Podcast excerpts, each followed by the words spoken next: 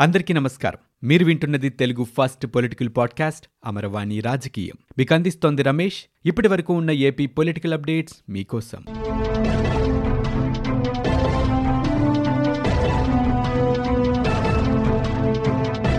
ఉండవల్లి అరుణ్ కుమార్ లాంటి రాజకీయ ఉద్దండులు ఇలాంటి మాటలు మాట్లాడుతున్నారంటే రాష్ట్ర ఆర్థిక పరిస్థితి తీవ్రత అర్థం చేసుకోవచ్చంటూ జనసేన పార్టీ అధినేత పవన్ కళ్యాణ్ ఒక వీడియోని పోస్ట్ చేశారు.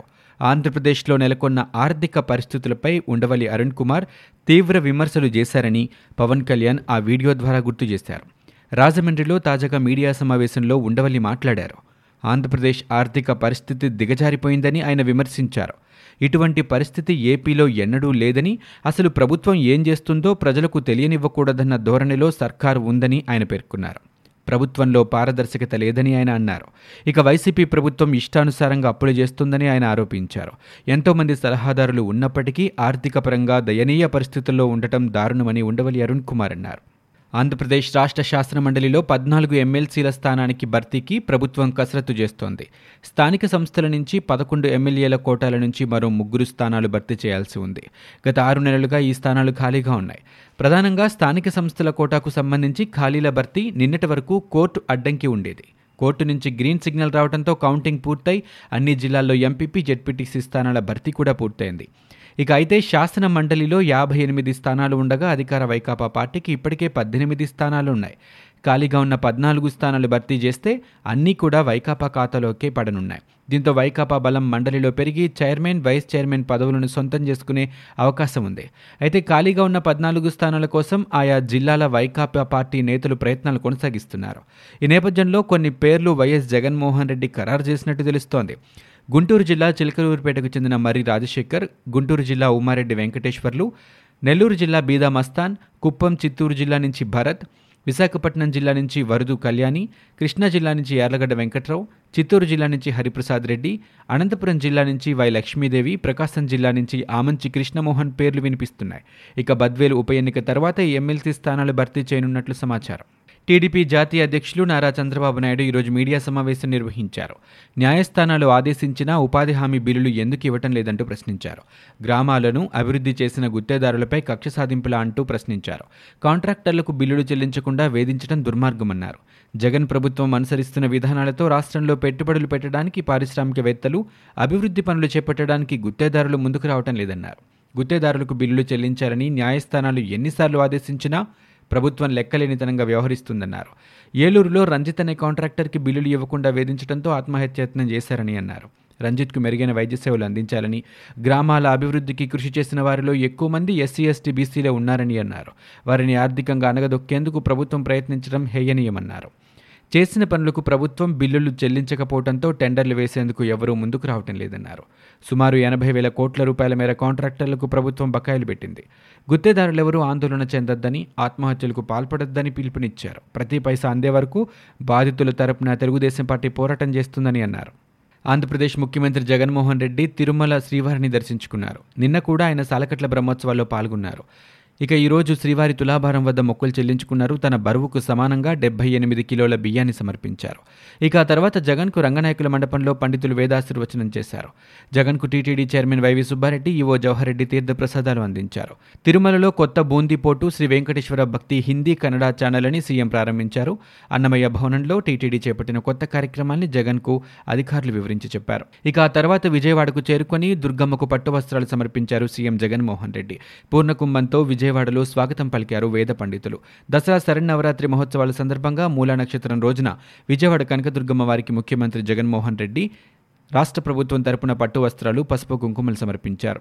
ప్రభుత్వ ఆసుపత్రులకు వచ్చే పేద రోగులకి మెరుగైన వైద్య సేవల్ని అందించడంతో పాటు వారికి మౌలిక సదుపాయాలు కూడా అందించాలని ఆంధ్రప్రదేశ్ కాంగ్రెస్ కమిటీ అధ్యక్షుడు డాక్టర్ సాకే శైలజనాథ్ జగన్ రెడ్డి ప్రభుత్వానికి సూచించారు. నాడు నేడు పేరుతో జరిగిన అభివృద్ధి శూన్యమని ఆసుపత్రుల్లో అవసరమైన వాటిని ఏర్పాటు చేయడంలో జగన్ రెడ్డి ప్రభుత్వం పూర్తిగా విఫలమైందని శైలజనాథ్ ఆరోపించారు.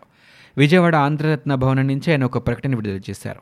మే ముప్పై ఒకటవ తేదీన పద్నాలుగు మెడికల్ కాలేజీలకి ముఖ్యమంత్రి జగన్మోహన్ రెడ్డి వర్చువల్ విధానంలో శంకుస్థాపన చేశారని మరో రెండు కాలేజీలతో కలిపి పదహారు వైద్య కళాశాలలు నిర్మించాలన్నది ప్రతిపాదన అని అన్నారు.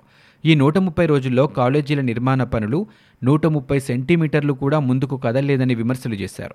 ఆరోగ్య రంగానికి రాష్ట్ర ప్రభుత్వం రెండు వేల ఇరవై ఒకటి ఇరవై రెండు బడ్జెట్లో భారీగా నిధులు కేటాయించిందని గత ఆర్థిక సంవత్సరం ఆరోగ్య రంగానికి తొమ్మిది వేల నాలుగు వందల ఇరవై ఆరు కోట్లు కేటాయిస్తే ఈ ఏడాది పదమూడు వేల ఎనిమిది వందల ముప్పై కోట్లు పెంచిందని అన్నారు. ప్రభుత్వం అమలు చేస్తున్న వైఎస్ఆర్ ఆరోగ్యశ్రీ నూట నాలుగు నూట ఎనిమిది పథకాలకు నిధుల కేటాయింపులు చేసినా ఎలాంటి ప్రయోజనం లేదని విమర్శించారు. రాష్ట్ర వ్యాప్తంగా నాడు నేడు కింద ఆసుపత్రుల అభివృద్ధి పనులకు పదిహేను వందల ముప్పై ఐదు కోట్ల రూపాయలు కేటాయించిందని వైద్య విధాన పరిషత్కు గత ఏడాది డెబ్బై ఏడు కోట్లు ఎక్కువగా ఇచ్చిందని అన్నారు. తొలిసారిగా బడ్జెట్లో కోవిడ్ టీకా కోసం ఐదు వందల కోట్ల రూపాయలు కోవిడ్ నియంత్రణకు ఐదు వందల కోట్ల రూపాయలు ప్రభుత్వం కేటాయించిందని పేర్కొన్నారు.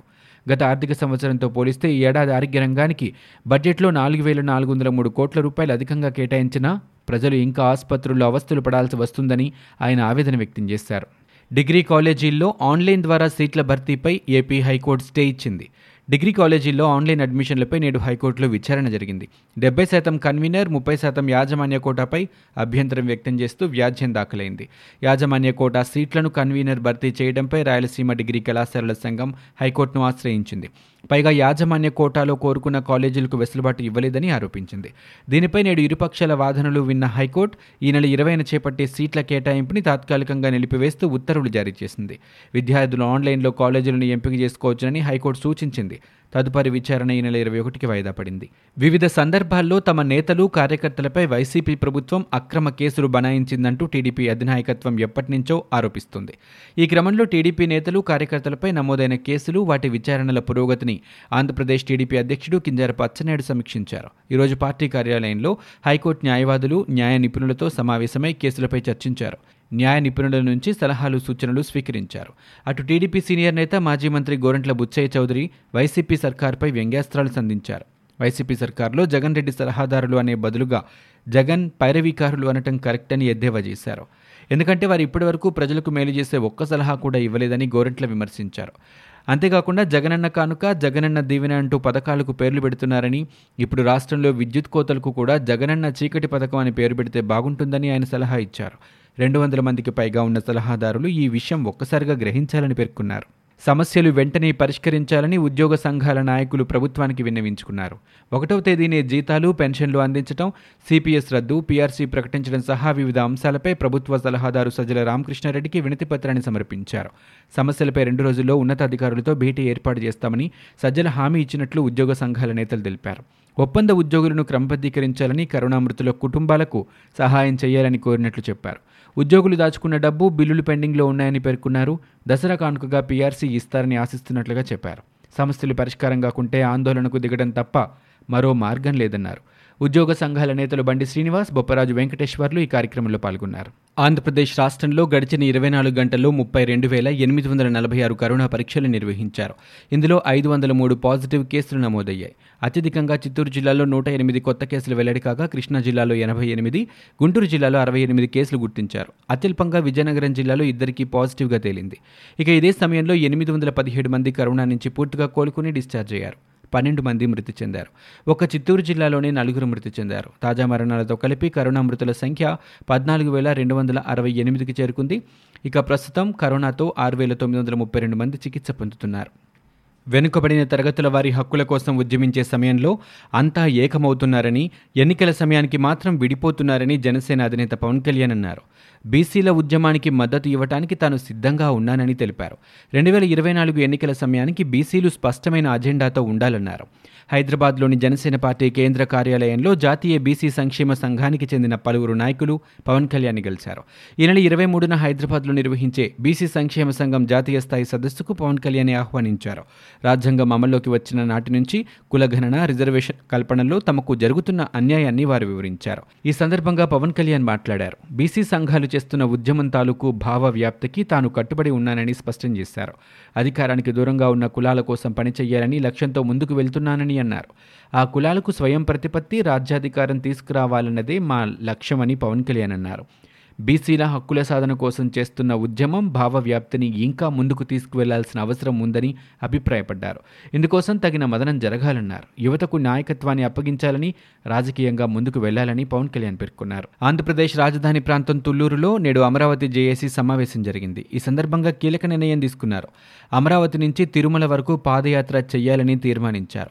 న్యాయస్థానం నుంచి దేవస్థానం పేరిట చేపట్టనున్న ఈ మహాపాదయాత్ర నవంబర్ ఒకటిన ప్రారంభం కానుంది. ఈ పాదయాత్రలో అన్ని వర్గాలకు ప్రాధాన్యత ఇస్తామని జేఏసీ నేతలు తెలిపారు. వైసీపీ ప్రభుత్వం తీసుకున్న తీవ్ర నిర్ణయాలని ప్రజలకు వివరిస్తామని వెల్లడించారు. గ్రామాల్లో ప్రజలకు అవగాహన కలిగించే ప్రయత్నం చేస్తామని పేర్కొన్నారు.